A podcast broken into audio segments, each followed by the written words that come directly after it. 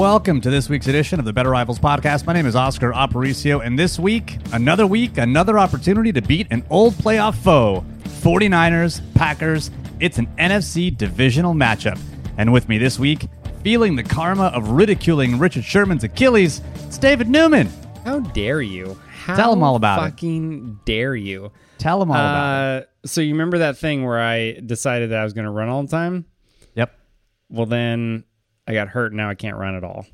Yep. And that's the super short version. Yeah, just like about a week ago now. Last Friday, kind of started feeling a little funny on the Achilles, like during the end of the run, and it did not get better. It has not gotten better since that point. So yeah, it's a lot of fun. Loving it. Yeah, you and me are in sync though in some way, shape, or form though, because I think it's a shin splint, and I don't know if it's shin splints or shin splint. It's only on my right leg, and so I think that you have multiple splints on that one leg. I don't know. I don't know what constitutes a splint. I mean, it's on the within side, so I don't know. So I think I'm going to jump on the rower for a couple days this week before doing the long run. But 4 weeks till marathon, roughly. Dude, I'm terrified. Yeah, I right now, like I tried to give it a go on Wednesday, and didn't happen. Couldn't make it. Like could feel it right away, and I was like, all right, let's see if it just needs to get warmed up and kind of loosen up, start to feel better. Couldn't even get a half mile in. It was over. Yeah. And so now I'm like, yeah, looking at this marathon that I've been planning to run for, God, like 6 months now, and having some serious doubts as to whether that's going to happen. So we'll see. I think the takeaway here is that we can blame running for lots of things, because we can also blame running for not having a reaction pod immediately after the game on Saturday for two reasons. One, the game's going to be kind of late. But less so than that, because I think it's actually a fairly early kickoff, all things considered, for an evening game. But so it's like 7 o'clock. That's late enough, I guess. Yeah. The important thing though is that David's going to be potentially running a half marathon on Sunday, as long as his leg allows. No, that's not happening. It's really about the time now. Now it's just I'm not willing to stay up late and do a podcast after that game. We'll see. We have yet to talk about this. I'm thinking, maybe a little Sunday morning with coffee pod. We'll see how it goes, though. Yeah, I'm into it. I love coffee. Coffee's delicious. I'm going to be trying to do another round of the espresso shots now that I have a grinder that can actually grind fine enough for espresso. And I've got my leveler. I've got a new tamper. I've got things to make me feel. I've got all the tools now. So now there's no excuse.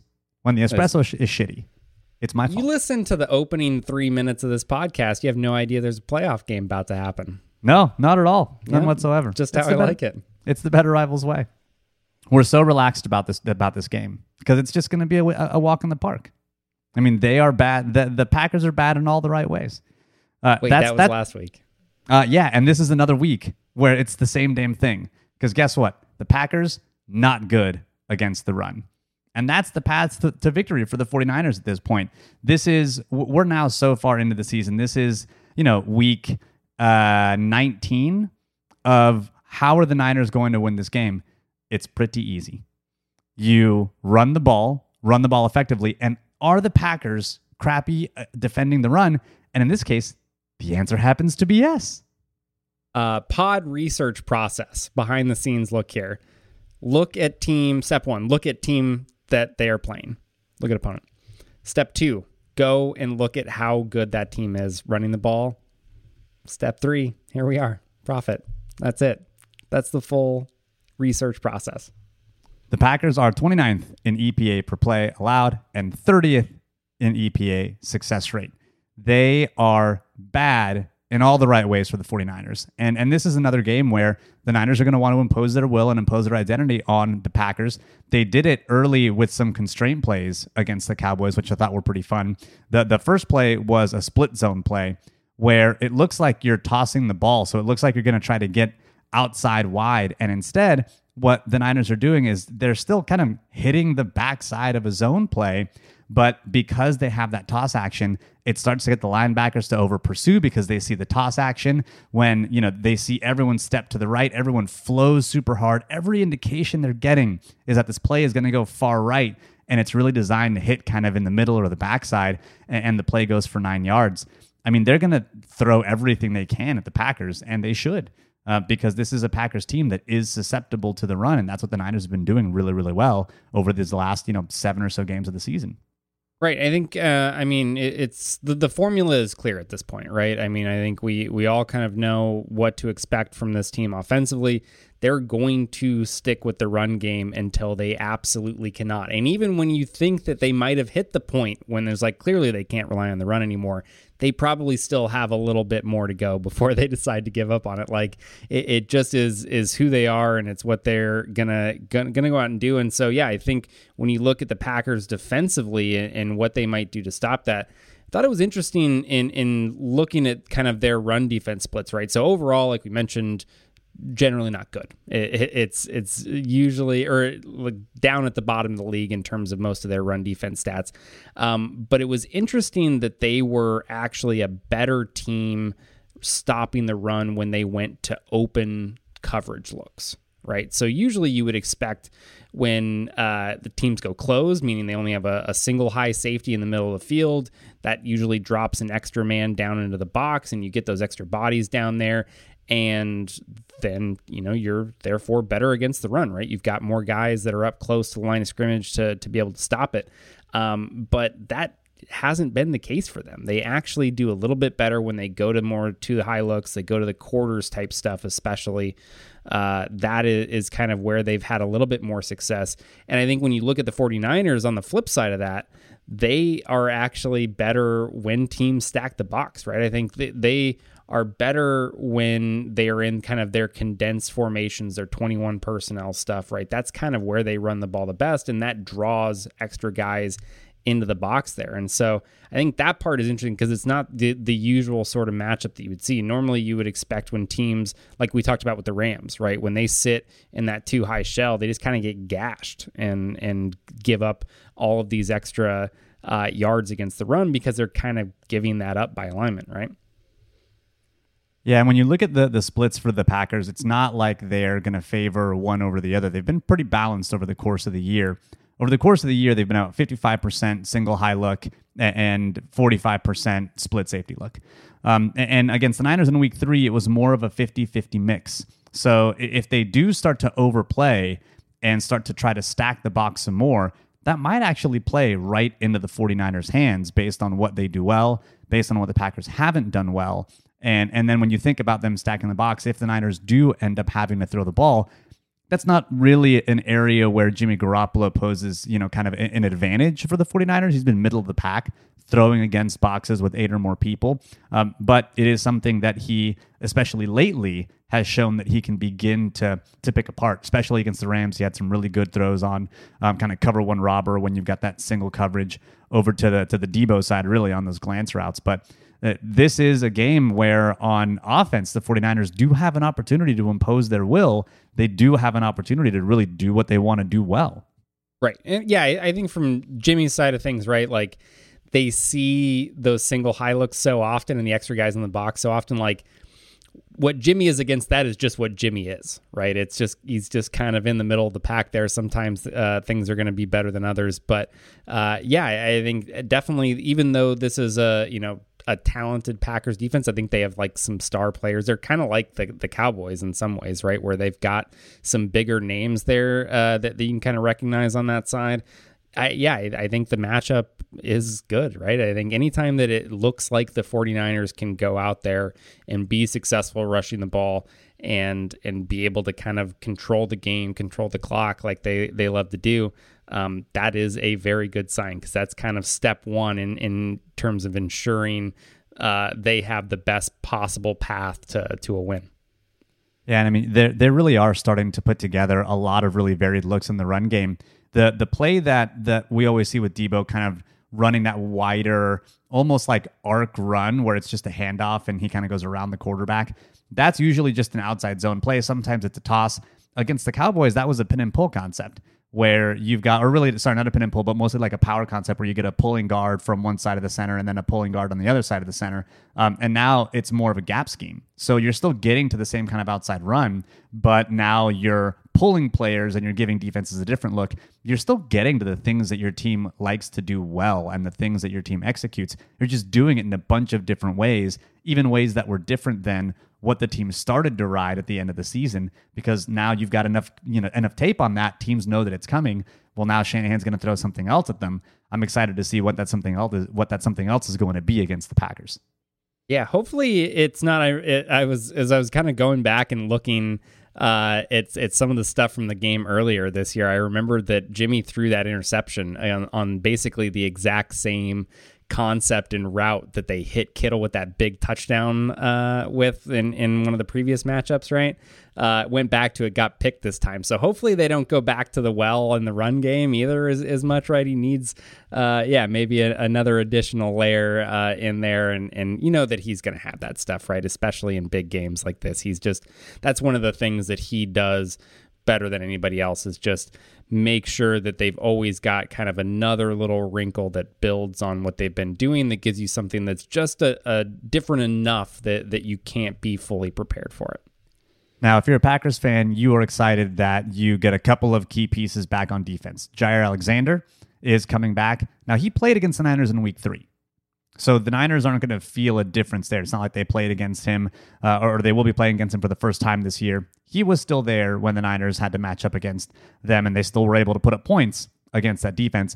Zadarius Smith, though, was not, and he is coming back, and he is a pass rusher that may give the Niners a problem if they get into a negative pass script. So the Packers are getting some reinforcements, but the Niners have to be encouraged by how they handled the Cowboys pass rush, because individual player-wise, between Parsons, Gregory, DeMarcus Lawrence, they had some horses. They had some people that could get after the passer and get after Jimmy Garoppolo, and it was effectively a non-issue against the Packers. So yes, definitely good for the Packers if you're a Packers fan that they're getting that player back, but it's not necessarily a guarantee that just because you have good people on that defensive line that they can't be out-schemed or taken care of, especially when the Niners are running the ball effectively. Right. Yeah. I mean, I think the performance they were able to put together against that Cowboys defensive line was huge, right? I think that was certainly kind of a scary part going into that game. And so, yeah, it makes you feel good, because Zadarius Smith, I mean, I remember talking in the preview to the week 3 game when he was out there, it was like, okay, there's really no one left now. Like, he was kind of the only guy that had been a consistent presence for them as a pass rusher. And so, yeah, even with him back in there, sure, that's going to be better for Green Bay than not having him available, but you feel like they can handle one rusher, right? There's things you can do. If there's only really one guy that's scaring you, even if they want to say put him away from Trent Williams, right? They're going to put him on the opposite side or whatever. You can chip him, you can slide coverage that way. All the things that happen to Nick Bosa every time that he's on the edge, right? So, all of those things are at their disposal there to be able to handle that kind of one guy. Yeah, I think the time you worry about it is when suddenly you're down late, you're having to throw. You don't really, you can't have all of the tools in your bag there that you can pull out, right? Because you have to be in more drop back situations and you're trying to get all 5 guys out into the route. And so, yeah, that situation hurts you a little bit, but I think ultimately it seems like they're well prepared to be able to handle that. Yeah, and it feels like where the soft, squishy part of the Cowboys defense was in the middle of that defensive line. It does, and the linebackers specifically, it does feel like for the Packers, it's going to be a little bit on the edges, because I think the Niners had some trouble with Kenny Clark in week 3, and he's a big guy. And he's pretty stout against the run, and I think that's going to be the key. If you're going to find a place to pick at, I don't know that it's necessarily going to be along the interior of that defensive line. I think it might be near the edges.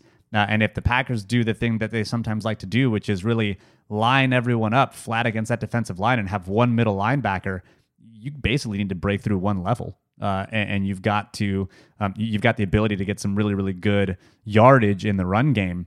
I mean, if the Niners are able to execute well, like, their offense could really, really tilt this game in a way that just the matchup dictates. And it's good. I mean, you have to feel good if you're a Niner looking at this matchup, thinking to yourself, yeah, like this, if they can do what they do well, okay. You know, there's still the other side of the ball, which we're going to talk about here in a second.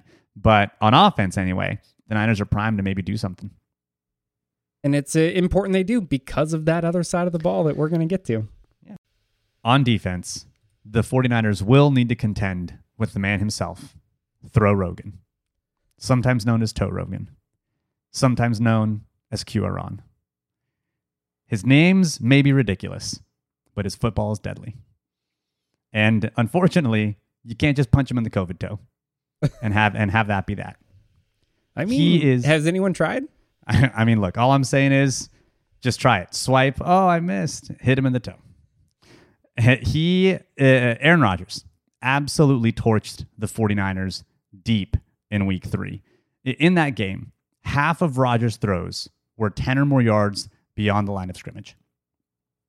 His average depth of target was 11.7 yards, and if he sustained that for a full season, it would have led the league by a full yard and a half. Like, he was hitting the team deep, and it's how they amassed such a lead in that first half.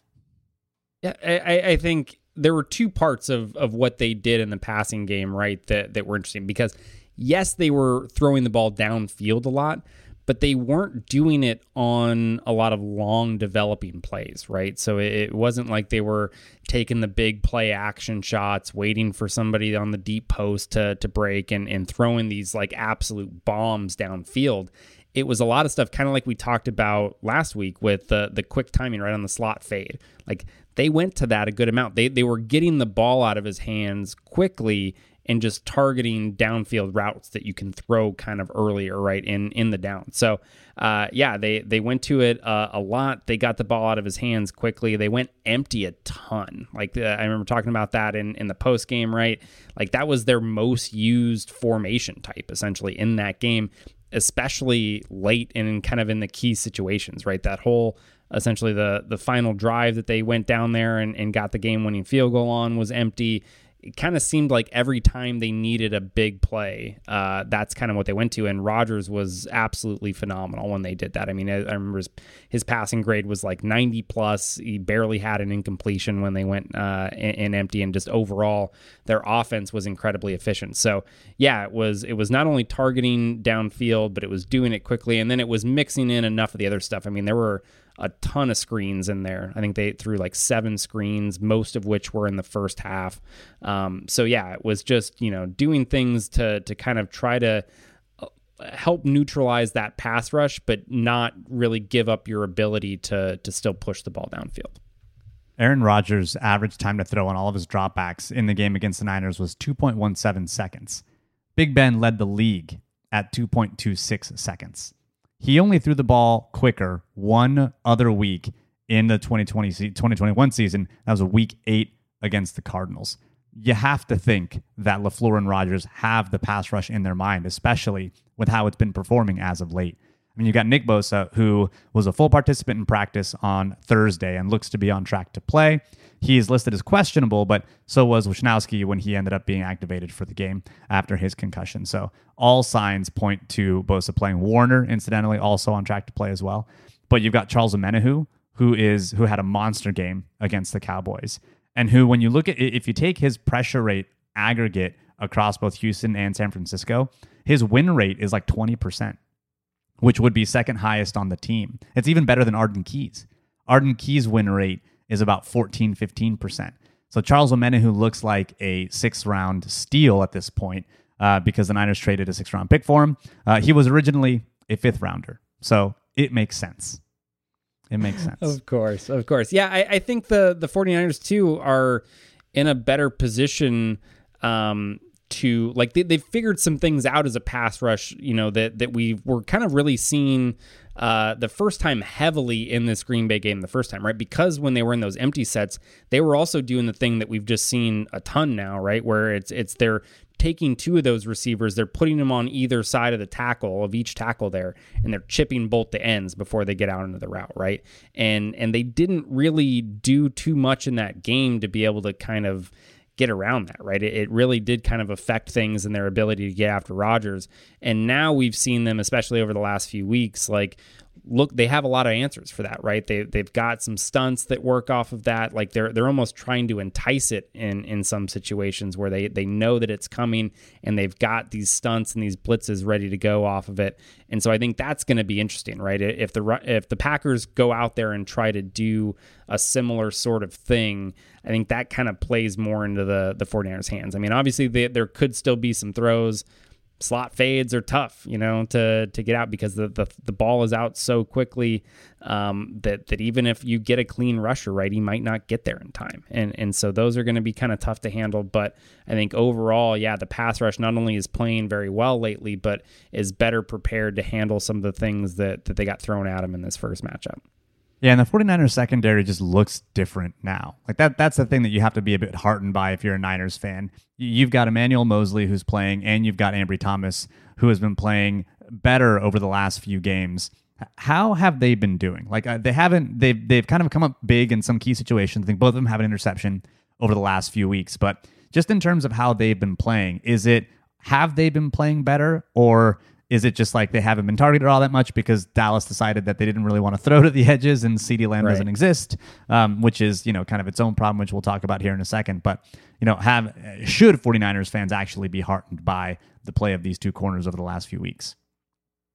I think, you know, it's a little of both, right? I think, yes, they probably should be heartened a bit because, I mean, Moseley is Ben, who I think we've come to expect from him, right? He's solid, like a solid corner, not going to do many spectacular things, but he's also not going to have, you know, many Josh Norman level plays. So I think he's kind of been that same sort of presence.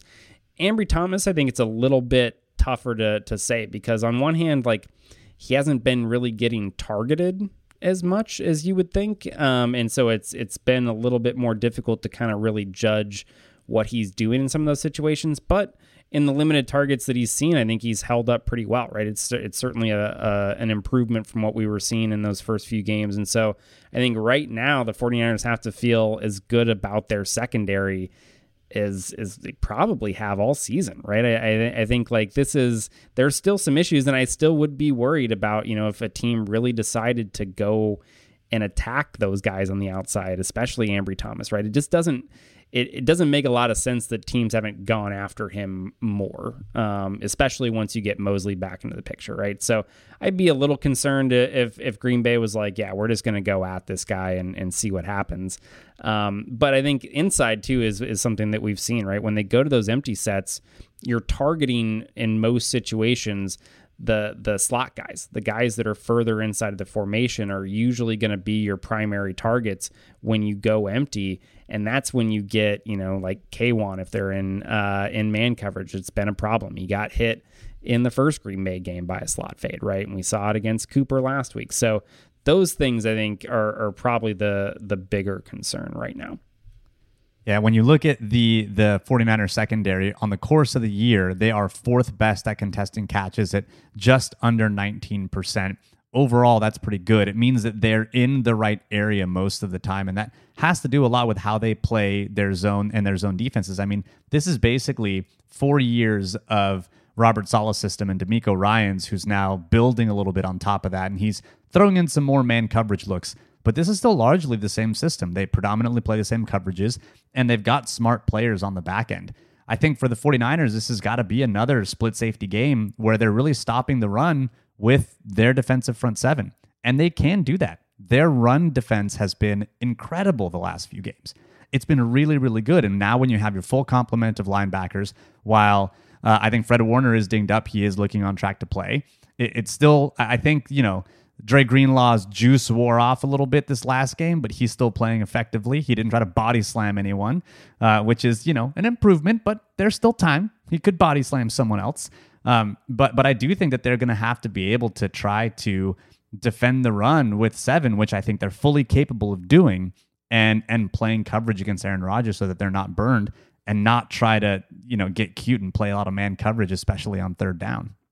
Yeah, I mean, the man coverage is the thing that scares me a little bit because, I mean, on one hand, it's something that, you know, I think for a long time, right, it's something that we've been wanting them to do a little bit more of, right? They were really hesitant to kind of go man in a lot of situations, but now with this the personnel that they have, it just doesn't really make a lot of sense, right? I think going more too high stuff makes more sense for them because you get the safeties that can get in on the action and help out the corners a bit. And yeah, I think that not allowing any of these corners to be, you know, truly isolated as much as you can possibly manage it is really going to be for the best. And yeah, when you go into man coverage, especially because, you know, as we've talked about a bunch, the 49ers are not a team that hides their man coverage. Like, it is clear it's coming. Like, that nobody is surprised when they're like, oh shit, you got man coverage on that play. It's just like, no, we're going to line up and we're going to tell you what we're going to do. And that's pretty much it. And we're just going to hope that we can get there, right? That our pressure is going to be able to hold up. That's why they go to it, you know, in those third down situations so much. And so I think, yeah, they're probably going to be better served limiting that so that they don't isolate those quarterbacks too much.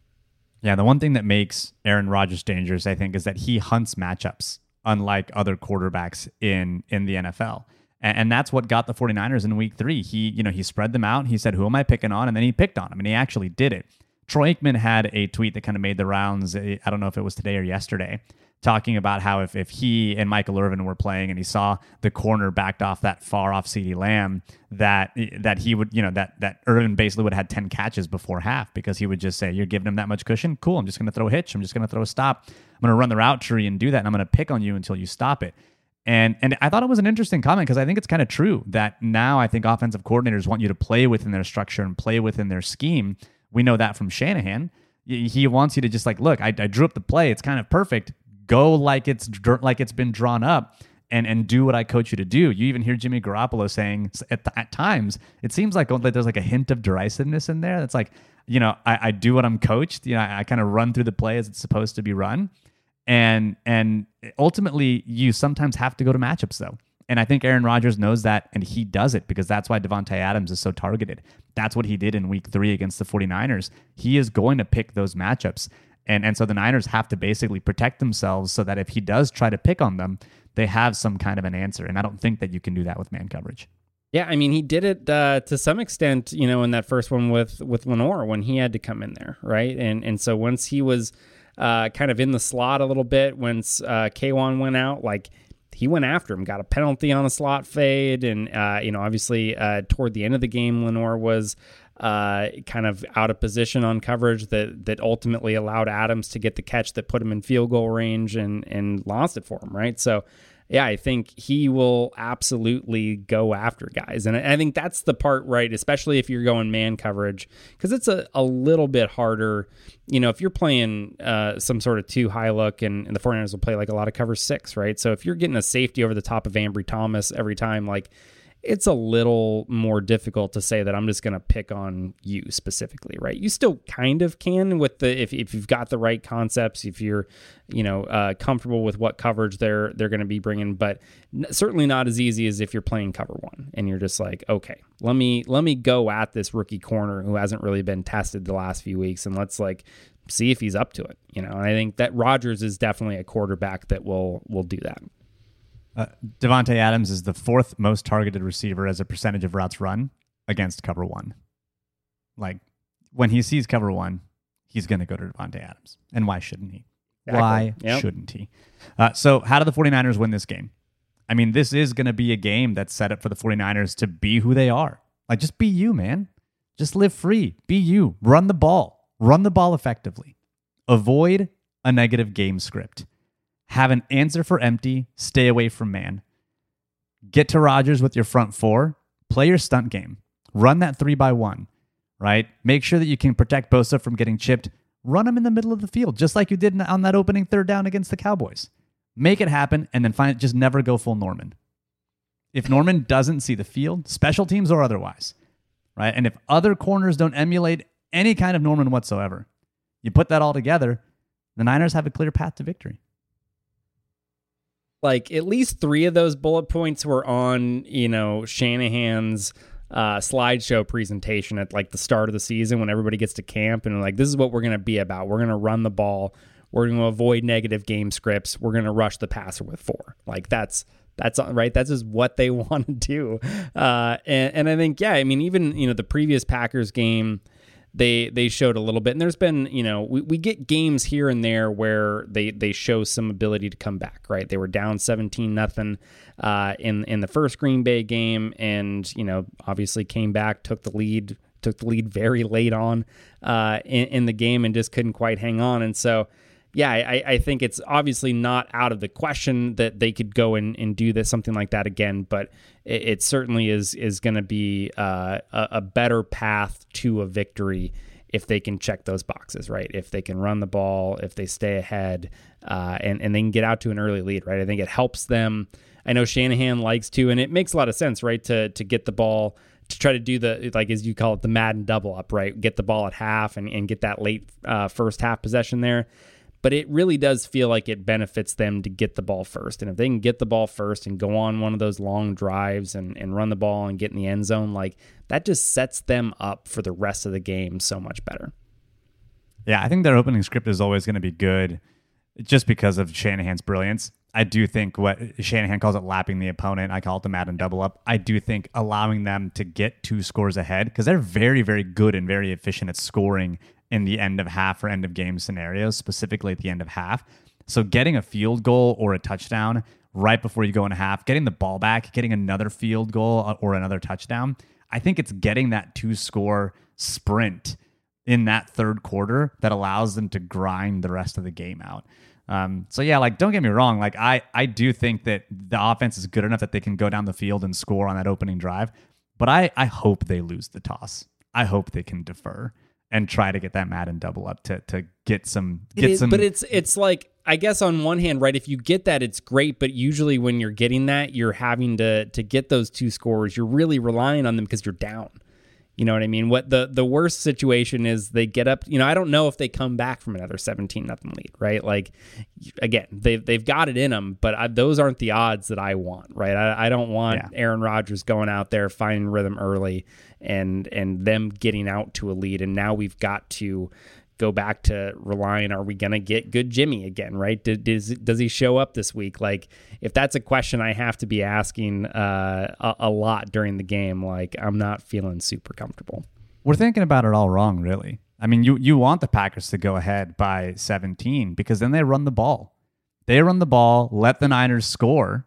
You know, 49ers still run the ball. Yeah. And then, Well, no, the Packers are going to run the ball against this defense. They're going to really put Aaron Rodgers on ice, and then the Niners are going to be like, okay, now it's just a one. Now it's basically penalty shootout. One drive. Let's see who wins. You know, 40 chess, David. 40 chess. All right, let's get to the quick hits. It's going to be cold. Who cares? All I'm saying is it'll be fine. They have bench warmers. They've got warmers. If Colin Kaepernick can go in there sleeveless and dunk on that team in below freezing weather, the Niners will be fine. It'll be okay. It's not going to be... As long as it's not snowing, they'll be okay. They can wear tights. They can wear all the things. They'll be fine. The 49ers assistant's cabinet is getting raided once again. Assistant GM Adam Peters has now had 2 interviews with the New York Football Giants. Ron Carthen, the director of pro personnel, has also had an interview. Mike McDaniel, also interviewing for a head coaching gig. D'Amico Ryans, incidentally, D'Amico Ryans is considered as someone that Peters may have on a head coaching list if he ends up going to the New York Giants or wherever he goes somewhere else. And if that happens, all I'm saying is Vic Fangio is available. Like that would be one heck of a get. If the 49ers could get Fangio, I think Fangio might be tabbed to go to Vegas with Harbaugh, get the band back together, see what happens over there. But man, I mean, good on D'Amico Ryans. If D'Amico Ryans gets hired and the Niners end up getting that 3rd round pick for getting someone promoted, and then they also get Vic Fangio, that would be something, is all I'm saying. That would be something. Good, pretty good scenario. Debo Samuel, a line in the backfield on at least 10% of his snaps in 9 consecutive games. Since week 10, he ranks 4th in the NFL in rushing yards over expectation among all positions with 135 yards over expectation. The man is good. I don't know that I like the wide back name. It just sounds like someone's derisively calling him fat. Like he called himself that, right? It's like, what position do you play? Wide receiver, running back, wide back. I get it. It makes sense. It's a natural fit. I just don't know that is what I would have gone with. It makes me think of, oh my God, I'm like blanking on his name right now, but that the very large running back for Carolina. I mean, he played for other teams too, but he was with Carolina for a decent clip. Was Mike Tolbert? Yes. Rolling ball, butcher knives? Yep. That's the one. That's what it makes me think of. He was a wide back. Yeah, he was a wide back. Oh, goodness. And lastly, this is from Ian Harditz from PFF. The 49ers are the NFL's only defense to allow less than 1 yard before contact per rush attempt on the season. That includes the playoffs. In other words, the 49ers rush defense is good. And I think that's I think ultimately a good thing for the 49ers. If they can play their defense, play coverage, try to contain Aaron Rodgers, you're not going to stop him, just contain him. Maybe get a couple punches on the COVID toe and then do their thing running the football. They could absolutely win this game. They could go to the NFC Championship game. And if they do end up going to the NFC Championship game, like, is there a team left that scares you at this point? If they've gone through Green Bay and they've gone through the Cowboys, I mean, the two teams left are Tampa Bay and LA. I mean, it seems better if they will have... I mean, that's the thing. Like, this particular 49ers team, when things are going their way, right? When they're kind of rolling, things are on the game script they need... I mean, they can beat anyone, any team in the NFL, right? Like they can beat if they're checking all of those boxes that they want to have, and so that is not really the concern. It's the concern is when the things don't go fully their way, right? And that's when it starts to break down, and it's like, okay, and it's when we have to rely on the passing game more offensively. And it's when, you know, teams can really go after and are willing to attack downfield against the secondary. And so I think those are also things that could happen in this game, right? And so that's, I think it's tough to say with this team. It's just like which one shows up. If we get the good version, absolutely, they can go in there and win this game. Well, they are, I think, 5.5 point underdogs, 5 or 5.5 as it is. So definitely not as confident as the betting markets were as, you know, against Cowboys where they were 3-point underdogs. But I think this is still a very winnable game as long as they can stay on script. And they got to get to Aaron Rodgers. That's the key. As long as they play their brand of football, they can win it. And that's you know, the season's going to rely on the Niners being the Niners. If they can do it effectively, they have another week. If for some reason it falls apart, at the end of the day, it was still a successful season. It's a good run. Yeah, that's exactly it. It was literally a good run, or maybe not. We'll see. End on a dad joke. That does it for this week's edition of the Better Rivals podcast. We'll be back on Sunday to talk about however the game ends up for the 49ers, because David has a race and he wants to run it. You know, he's prioritizing the running over you, and that's okay. Or the sleeping. That's true. I already talked about that. I just want to go to bed after the game. Like, you don't want to listen to me. I'll be like yawning half the time. It's going to be a miracle if I make it through the game. So that's where we're at with Saturday night. Oh, goodness. Well, you can follow me on Twitter at Better Rivals David, and tell them about the Patreon. Patreon.com/Better Rivals. Who knows how much longer the hot content's going to be coming at you. Go get in. Buy a spear. It's only $5. It's going to be fine. You got this. You know all the stuff that's there. At this point, we're, come on, week 20 of this season right now. You know it. Go and do it. Thanks again for tuning in. As always, go Niners.